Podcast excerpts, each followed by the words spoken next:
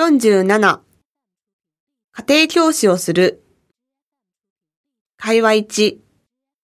李さん、私の友達が中国語を勉強したいって言っているんだけど、家庭教師をしてくれる中国人の友達いないかな？それなら私がやりますよ。でも、李さん、忙しそうだけど大丈夫？平日の夜が都合がいいそうなんだけど。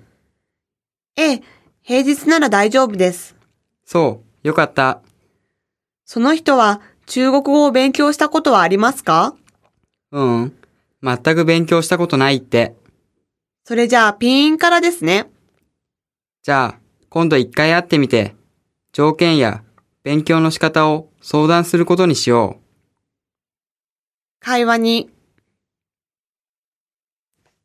楊さん、日本での生活はどうですか？そうですね。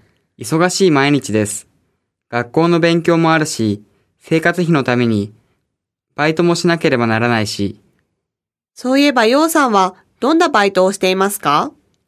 先生の紹介で日本人に中国語を教えています。あら、いいですね。時給は高いでしょ？はい、時給さんぜんえんで高い方ですが、あまりにも遠くて、片道でいちじかんはんもかかります。それは大変ですね。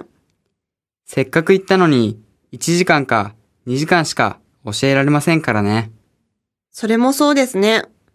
また、話によると、そういう中国語の授業は、週にいっかいかにかいしかないらしいですね。